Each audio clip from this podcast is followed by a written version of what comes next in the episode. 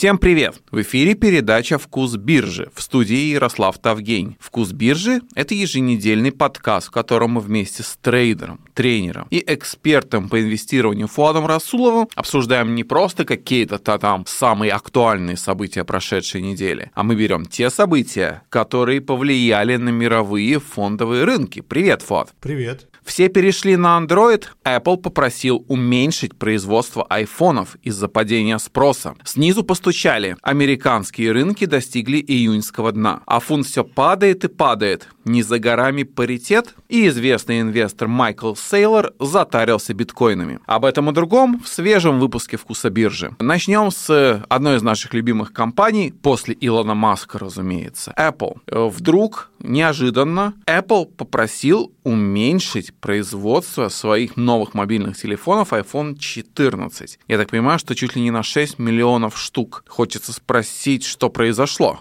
А, ну, произошло то, то же, что и во всей экономике мировой. Ожидание рецессии, ожидание того, что спрос будет слабым, а, заставило Apple не то чтобы прекратить, но планы, сократить планы выпуска будущих айфонов, э, и они разослали письма всем производителям, партнерам с просьбой э, уменьшить на 6 миллионов штук количество. Но это на самом деле не очень много. А если посмотреть, сколько они продают в мире, если посмотреть вообще, как продаются айфоны. Кстати, да, 14 а, айфоны продаются э, по-разному. Да. 14 Pro, э, дорогая модель, она продается хорошо как раз. А та, которая да, обычная 14, она чуть хуже, чем ожидалось. Но э, на самом деле не стоит спешить. Да, акции, кстати, сразу отреагировали на эту новость. Они в тот же день открылись с гэпом там 2,5%.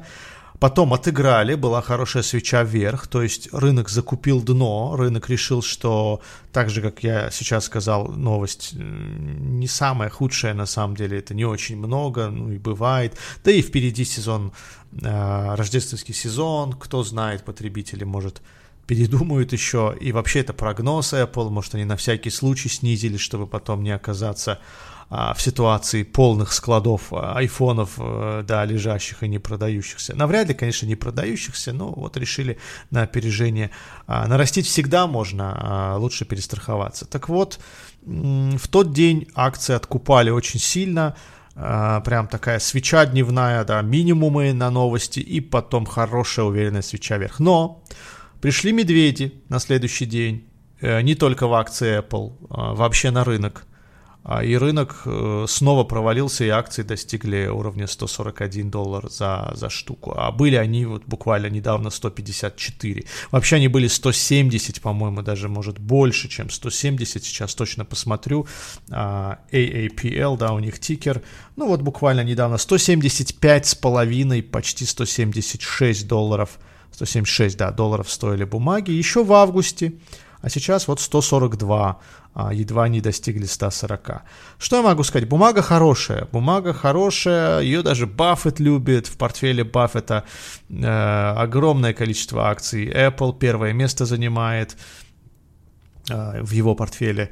Э, когда-то почти 50% портфеля Баффета были, составляли акции Apple, он немного под, подсократил. Я думаю, что если есть какая-то вот ну, не идеальная, так соответствующая многим параметрам э, надежности, стабильности cash flow потоков, высокой рентабельности, отсутствие больших долгов, хотя я вижу здесь по отчетности у них есть долги, а, роста компании, потребительской монополии, как, кстати, Баффет любит говорить, то есть узнаваемого продукта, да, ну, яблоко, кто не знает, яблоко, это я только про логотип говорю, да, а если взять продукты, продуктовую линейку, экосистему и массу всего, а еще и автомобили будут скоро, да, а, я думаю, что достаточно надежная, интересная бумага, ну, вот хорошую скидку дали, можно, можно взять. Что еще можно сказать про Apple интересного? А, я думаю, параметры тут между средними и хорошими. Вот ROE радует 153%, ROA, а, основные показатели. А вот оценка компании 23 по P, я имею в виду, цена к прибыли, ну, она, можно сказать, средненькая, такая же, как и по всему рынку, такая же, как и в S&P, плюс-минус. А, хотя для Apple это должно быть хорошо. А, потому что все-таки не среднестатистическую бумагу мы берем, а более надеж... надежную. Ну и по техническим параметрам, по а, уровням можно сказать, что как раз в районе 130 а, какая-то нащупывается поддержка, в том районе я бы уж точно прибрал. В общем, вот так. Apple перестраховался, сократил точнее, попросил партнеров производить, а вы знаете, Apple не в Калифорнии производит телефоны, да, в Калифорнии они также, там даже написано дизайн э, или что-то такое in Калифорния. В Калифорнии они их э, разрабатывают от софта до дизайна, а производство в Китае сейчас уже в Индии. Э, как вы помните, мы даже говорили как на эту тему, после торговых войн трамповских, после проблем с Китаем крупные производители решили диверсифицировать а, свои а, поставки, производственные мощности и стали перебираться куда-то там, допустим, в Индию, Вьетнам и так далее. И вот Apple частично будет производить в Индии. Я не помню, какой процент, 10, 12 или сколько, но частично будет производить в Индии. Так вот, они попросили своих а, производителей, партнеров, которые для них, ну, как Foxconn раньше делал, может сейчас делать, а, попросили немного приостановить производство именно вот этой последней модели iPhone 14, которая продается чуть хуже, но а, Pro дорогая модель, и это хорошо, что дорогая лучше продается, потому что там, видимо, маржи больше. 14 Pro все-таки лучше ожиданий продается, неплохо, так скажем, продается. Но Пока это только начало, а сейчас сентябрь, октябрь, рождественский сезон покупок, ну, то есть уже сейчас на рынке, на бирже а, акции компаний ритейла, акции там Amazon, iPhone, Apple а, потихонечку реагируют на то, что, возможно, скоро в рождественский сезон поступят а, на рынок объемы, огромные объемы покупок, и акции уже реагируют сейчас. То есть ну, у нас целых три месяца до Рождества, а, а бумаги инвесторы уже сейчас закупаются, если они уверены в том, что рождественский сезон будет неплохим. Не знаю, на самом деле, я не читал прогнозы по рождественскому сезону, а, но он может еще удивить. Вполне может оказаться, что Apple продается как раз-таки неплохо. И наоборот, мы можем увидеть, что а, продажи идут даже хуже, чем ожидалось, потому что, ну, например, э, я уверен, что абсолютное большинство а, даже любителей а, айфонов, те, кто уже долгие годы пользуются этой продукцией, сто раз подумают, переходить на новую модель или нет в наше тяжелое время. Да, сто раз подумают, стоит ли сейчас и здесь менять все еще работающий, все еще функциональный, все еще рабочий телефон какой-нибудь там 13, допустим, а, на, на 14. Так что, да, время тяжелое, и, возможно, потребители не готовы, как раньше, быстро и с удовольствием менять старые модели на новые. Хотя, хотя, а, добавлю, что в новой модели достаточно много функций интересных, достаточно много новшеств, а, и не будь э, на дворе кризис-рецессия, а, были бы времена получше, то 14 iPhone, как сейчас говорят, зашел бы неплохо. Фуат, ты говоришь, фанаты Apple подумают, да еще и сто раз, ты уверен? Нет, я не уверен, но э, время действительно тяжелое. Ну, вот, например, я пока не успел многих своих знакомых опросить, но э, одна моя знакомая уже, так скажем, пожаловалась, что, ну, в кавычках пожаловалась, просто высказала э, ее собственный опрос, что большинство из ее знакомых друзей э, пока не думают переходить. Это, конечно, не показатель, но есть такие подозрения, что э, не таким будет переход со старых моделей на новые, как каким он был в прошлые периоды, когда выходил, допустим, там 13 а предыдущие модели. Есть такие подозрения. Да, с 800 тысячами рабочих мест США, где продается на 154 миллиарда а, продукции, э, все-таки есть надежда, что все будет нормально. Представьте себе, 800 тысяч человек в июле и августе в США получили работу. новую работу. Мы не говорим о тех старых, которые работают уже да, давно. А новых рабочих мест было открыто.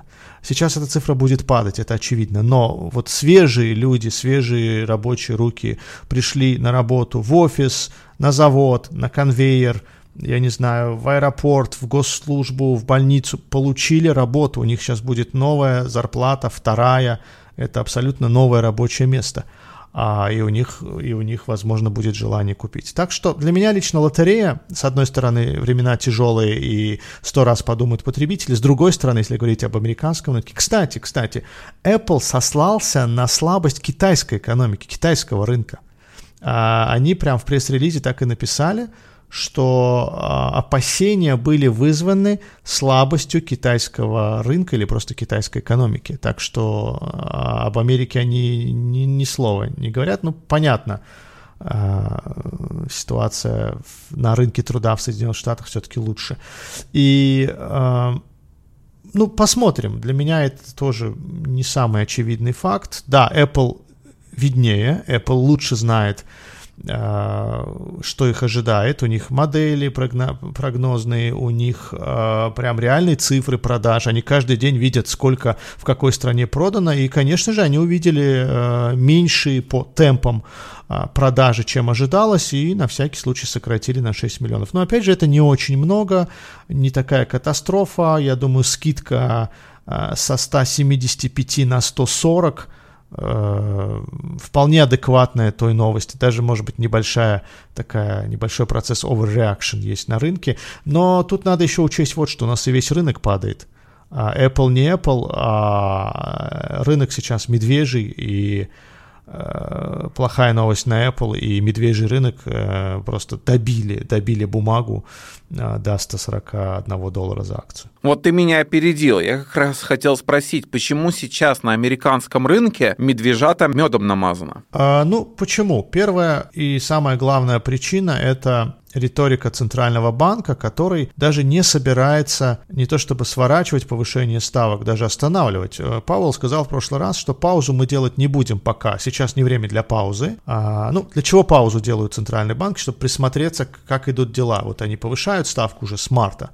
А надо же понять, правильно они делают или нет. Вроде последняя инфляция показала, что все делают правильно, может даже а, можно было сильнее, но это очень мягко говоря, опасный шаг, э, потому что можно спровоцировать рецессию, а ее пока вроде она есть, но судя по рабочим местам рецессии это не назвать, да, как вы знаете, вышли данные ВВП конечные, и мы получили два э, последовательных снижения валового продукта в США, ну не мы, они, и формально, технически это рецессия.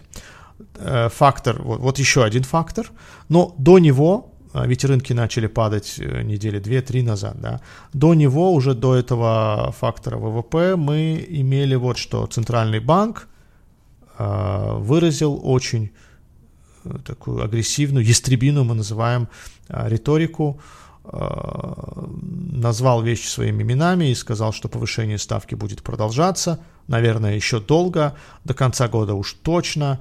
А, причем такая интрига на 100 базисных пунктов поднимут или на 125. Как признался Пауэлл, у них мнения разделились между 100 и 125, то есть будет 0,5 и 0,75 или 0,5 а, и 0,5.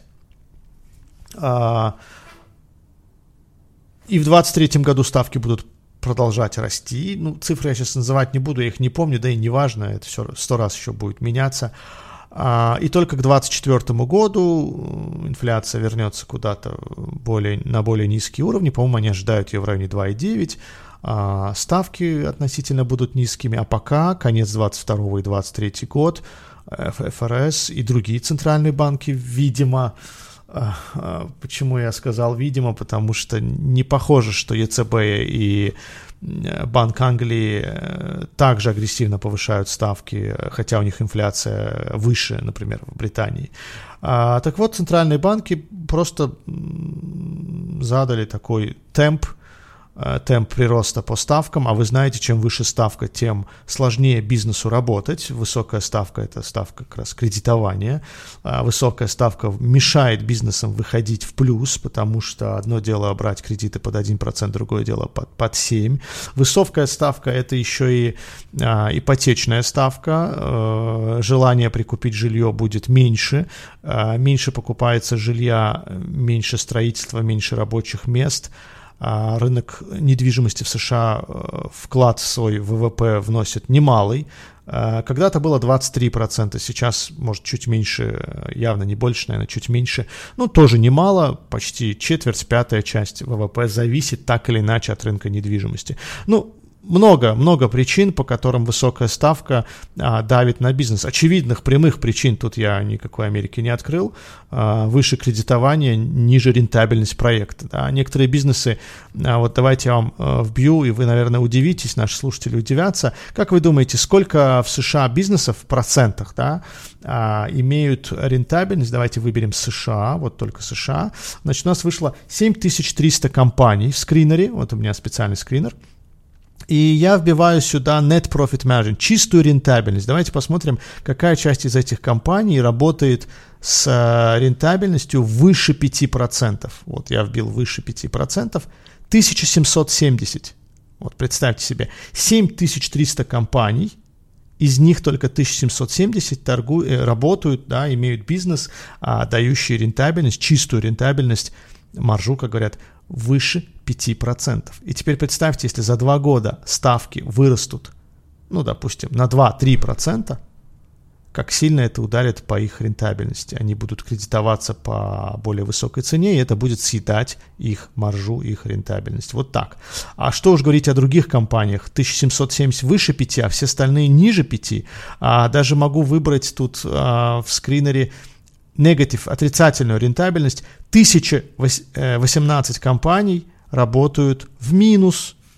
Я уверен, что большинство из них из NASDAQ. Ну вот я так прикинул, здесь есть airlines, биотехнологии, полупроводники, что еще, рейты даже есть, а, дилершип, да, автозапчасти, что еще, коммуникации, разные индустрии на самом деле, здесь нет какой-то превалирующей индустрии, software application, software инфраструктурная, да, NASDAQ немало, биотехнологии, software, это все NASDAQ. А так что, что делать этим компаниям, они и так в минус работали, а тут еще и а, кредитоваться придется по высокой ставке, и это убьет, убьет бизнес. Так что вот такая ситуация. Центра... Резюмирую, центральные банки, а, в части ФРС, своей риторикой, заявлениями или будущими действиями, давайте так назовем, а, свалили рынки, рынки испугались высоких ставок, снижения рентабельности компаний и всего остального, все, что я перечислил, и на всякий случай обновили минимум июня. У нас в июне индекс а, S&P 500, самый главный американский индекс, а, был в районе 3620, 3600, да, 20, и сейчас мы ушли чуть ниже, 3600 достигли, то есть новый локальный минимум, который мы не достигали с ноября 2021 года. И на всякий случай скажу, какая у нас скидка. От пика от э, самого пика, который был достигнут в конце 2021 года, в начале 2022 года. Вот времена, да, были. Начало 2022 года. Ни войн, ни энергетических кризисов, ничего. А, рынки росли, акции стоили хороших космических цен. И вот с этих хороших времен а, американская биржа, а, точнее 500 крупнейших компаний США – сделали скидочку, да, просели на 24,42, такая зеркальная цифра процент, ну, почти на четверть. Вот ты сейчас не самую радостную картину описал в США, а в Великобритании что, еще хуже? Почему фунт-то падает? А, у фунта история, да, такая же, она не радостная, как минимум. Почему фунт падает? Ситуация следующая. В Великобритании тоже инфляция, и тоже высокая. Но есть две ну, не беды, две причины, давай так назовем, две причины, почему фунт а, упал очень сильно, даже три. Первое это, это доллар. Не самое главное, ну, такая самая, может быть, даже фундаментальная, да, более глобальная. Доллар растет ко всем валютам ввиду вышеназванных причин э, роста процентных ставок в США, более агрессивного роста, чем в других регионах. Вторая причина, она такая же, как и первая, только с другой стороны. А, британский банк, да, банк Англии он называется на самом деле, Bank of England, а, банк Англии не, не сильно повышает процентные ставки. Вот если мы а, посмотрим на последнее а, повышение, да, а, вот я прям впишу, rate decision, а, оно было ну, очень слабым, не таким, как в США. Э, да, если посмотреть, э, на какую величину повысил ставку Банк Англии, э, то сейчас ставка 2,25, и в последний раз они ее повысили на 0,5 всего. Когда американцы делают 0,75, даже была интрига, что будет повышена ставка на 1%, но все-таки не пошел ФРС на такой шаг – Э, британский банк повысил всего на 0,5. Наверное, этого мало. Ну, им виднее. А с другой стороны, э, да, есть еще одна причина, почему фунт обвалился. Главная причина, или в моменте она очень э, важная, потому что случилось вот, вот сейчас прям, да, это налоговые послабления, так назовем, это налоговые э, скидочки, а, значит, посмотрите, во-первых, сейчас а, я прям открою цифры. Новый кабинет премьер-министра э, объявил о налоговых, да, tax cuts, налоговых э, послаблениях, так назовем. И цифры просто удивительно высокие, космические цифры. Э, такого не было с 70-х Смотрите, в чем парадокс? Инфляция высокая. Вместо того, чтобы, ну, в теории, да, мы говорим о, о теории, вместо того, чтобы э, стерилизовать денежную массу, забирать с рынка лишние деньги, не давать потребителям а, лишний повод э, закупиться чем-либо, потому что это вызывает инфляцию, она там выше 10%, э, дают налоговые послабления, снижают налоги бизнесу, там, частным лицам и так далее. То есть высвобождают деньги, чтобы эти деньги пришли на рынок и снова вызвали инфляцию. Конечно, а, они знают, что делают. Э, здесь речь идет, да, палка о двух концах. С одной стороны инфляция, но с другой стороны экономика в рецессию входит, и это а, сильно ударит по рабочим местам, по благосостоянию домохозяйств, нужно что-то делать, и вот решили помочь. То есть точечно а, снижают налоги, чтобы потребители не почувствовали Э, так сильно, да, влияние энергетического кризиса, мировой да, рецессии а, и так далее, а, а с другой стороны, э, поднимая ставку, правда, не очень активно борются с инфляцией. И вот э, почему фунт рухнул, потому что если вы снижаете доходную часть бюджета, а снижение налогов это как раз сокращение доходной части бюджета, то у вас появляется дефицит бюджета, а валюте это не нравится. То есть это такой прямой удар а, по национальной валюте. Э, ну, конечно, это хорошо для экспортеров, э, но тут ситуация сложная. Много было критики э, от зумерских пабликов, от зумерских всяких чатов и заканчивая серьезными аналитиками, были сомнения, насколько они правильно это делают. И вот, как я уже сказал, хуже, да, ну, в смысле, более сильные, серьезные послабления налоговые были при канцлере Барбер его звали в 1972 году. А, так что это рекордная, рекордная величина. А, ну, что я могу сказать? Фунт и так-то не рос. А мы помним после Brexit если считать точкой э, отчета Brexit, давайте я открою график, 2016 да, год был Brexit, если я не ошибаюсь. А, вот, до, до Brexit в 2014 фунт стоил 1,70. Сейчас он стоит 1,0, 1,1, но было 1,03. Э, на самом дне, когда решение было принято, он рухнул до 1.03. Представьте себе 1.70 и 1.03. Хуже было только, когда Сорос на понижении фунта сыграл и обвалил. У меня даже графика здесь нет, потому что это было а, до 99, 92 это было, а тут Финвис мне показывает график а, с 99 -го. Давайте я посмотрю в TradingView. А, все-таки интересно, интересно, насколько темпы падения соответствуют тем. Вот у меня график, где мы видим а, даже 2000, нет, не 2000, а 1992 год. Вот смотрите, а, рухнул фунт с 2.00 до 1.40. Правда, это произошло очень быстро. А, даже говорят, министр финансов или премьер-министр Великобритании вернулся... Нет, глава Банка Англии. Глава Банка Англии вернулся из отпуска.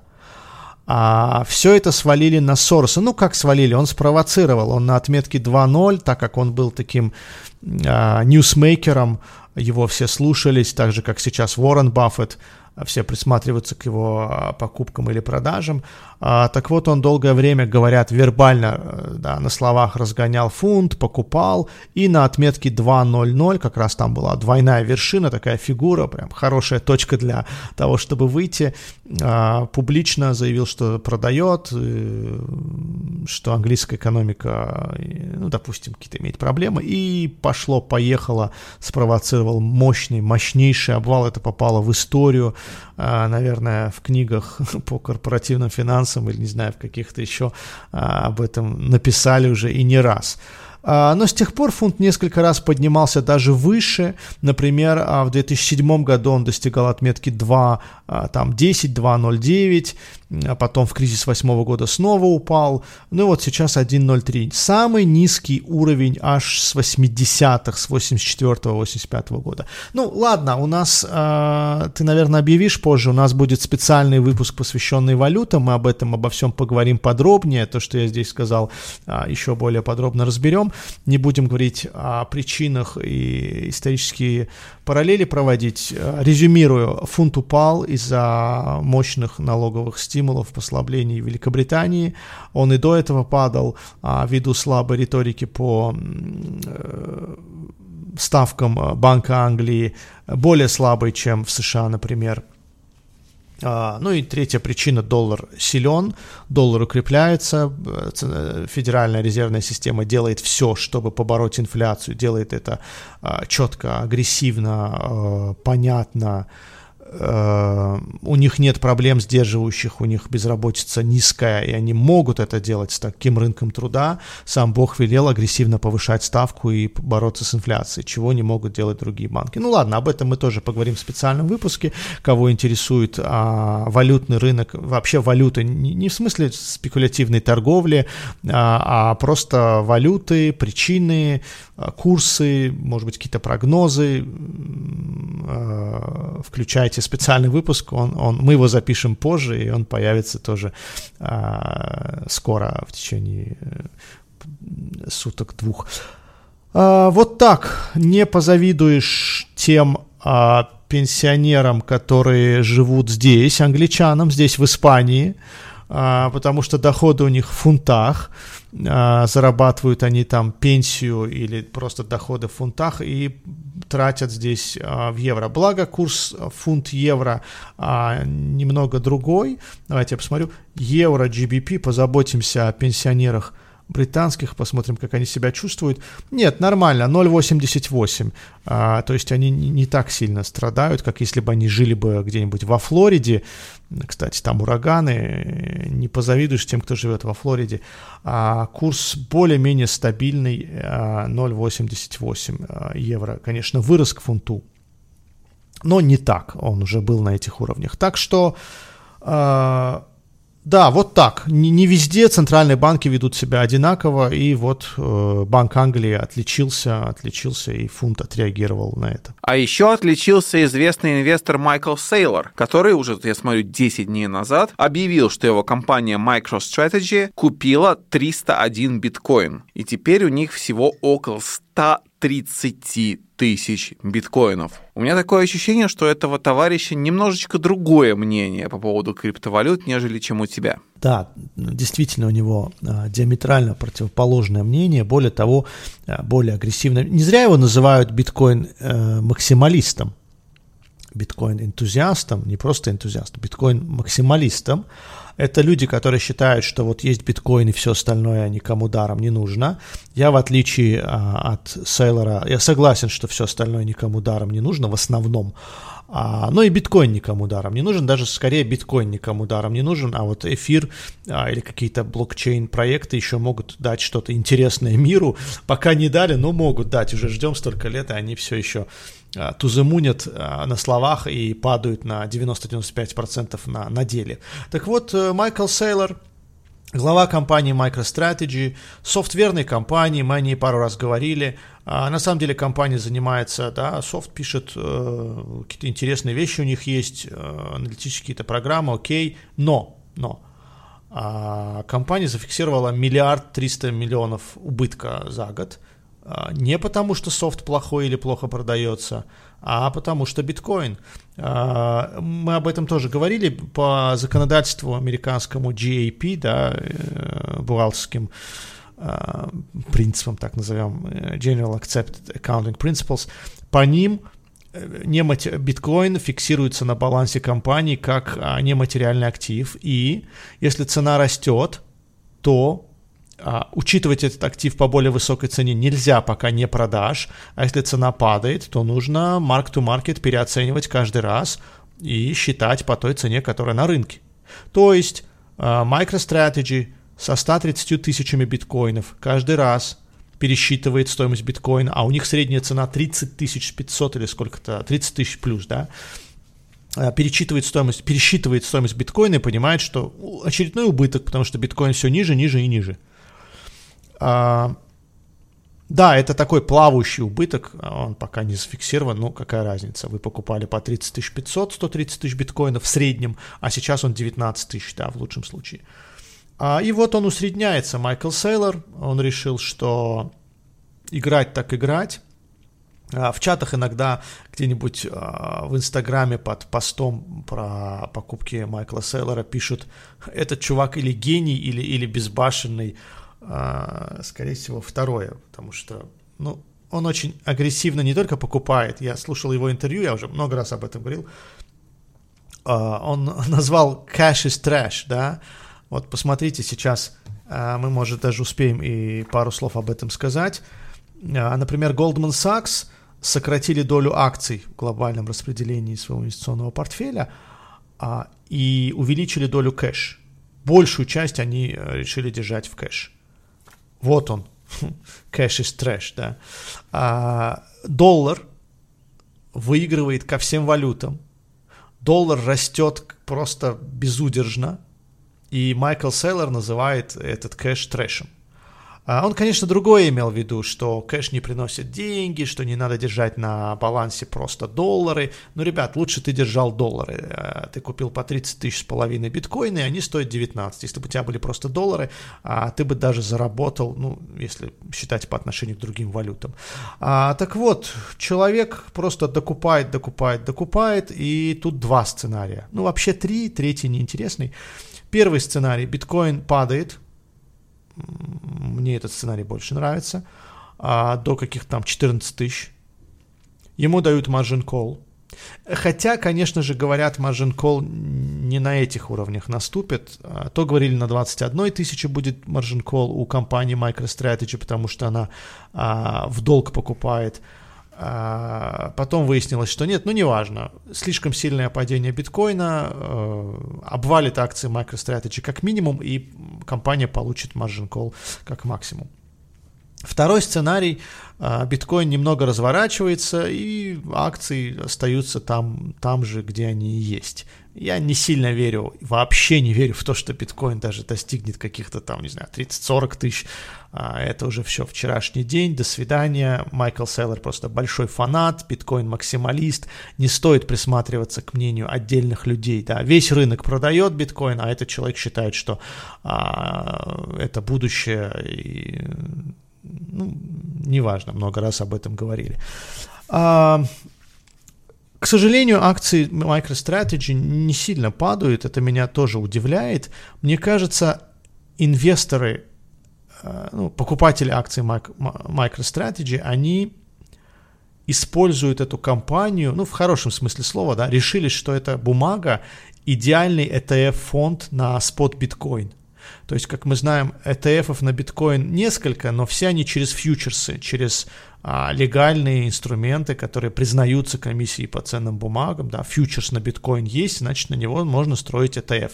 А вот просто на биткоин, насколько я знаю, ETF нет. И вот а, те, кто хотят купить а, не сам биткоин, хотя тоже странно, неужели у вас нет криптокошелька, идите купите уже этот биткоин, не нужный никому. А они решили, что вот если MicroStrategy у себя на балансе накапливает огромное количество биткоинов, то это уже не компания, которая производит софт, это уже компания, которая держит биткоины, такой фонд, да, так скажем, спот-фонд. А и все, и они покупают эти акции как нечто, что может принести им деньги в случае роста биткоина, может даже с плечом. А, так что акции ведут себя иногда неадекватно. Стоит биткоину немного вырасти, как они сразу улетают, вот как было в прошлый раз. А биткоин ушел там на 24 тысячи, бумаги улетели на 350. Вот сейчас они 211, представляете, какая разница. А биткоин колеблется в районе там 24-19, а акции между 350 и вот недавно было 150. А, ну, вот такая ситуация. Майкл Сейлор меня, конечно, удивляет. Я думал, после отставки, когда инвесторы, скорее всего, инвесторы его попросили а, уйти, он больше не будет заниматься биткоином. Ну, точнее, MicroStrategy не будет заниматься биткоином так активно, не будет просто тупо покупать биткоин, будет заниматься своим основным бизнесом, а, писать софт, а Майкл Сейлор займется какими-то другими проектами, он, по-моему, остается главой совета директоров или в совете директоров сидит, но вот. Но нет, но нет. Снова взялся за старое, усредняется, докупает на каждой возможности, на каждом падении, на каждую зарплату, не знаю, лишние деньги на балансе MicroStrategy закупается биткоинами. А мой прогноз это плохо закончится. Кстати, уже плохо закончилось. Акции 1300 стоили MicroStrategy. Сейчас 200-211. Ну, вот вам, и, вот вам и плохо закончилось. Мы сделали это. Одной из тем подкаста был биткоин, и длина подкаста все-таки меньше, чем 40 минут. Вот на этой ноте мы сегодня закончим. В эфире был «Вкус биржи» в студии Ярослав Тавгень. Вместе, с, как всегда, с трейдером, тренером и экспертом по инвестированию обсуждали самые актуальные биржевые события. Подписывайтесь Подписывайтесь на наши подкасты в платформах подкастов, например, в Apple Podcasts, в Simplecast, Player FM, Google Podcast, Spotify. Слушайте, ставьте нам оценки, пишите обратную связь. Мы всем рады. Спасибо. Да, спасибо, удачи на рынках. Я добавлю, что если у вас все-таки iOS, Apple, то лучше подписывайтесь на Apple Podcasts и не спрашивайте почему. Спасибо.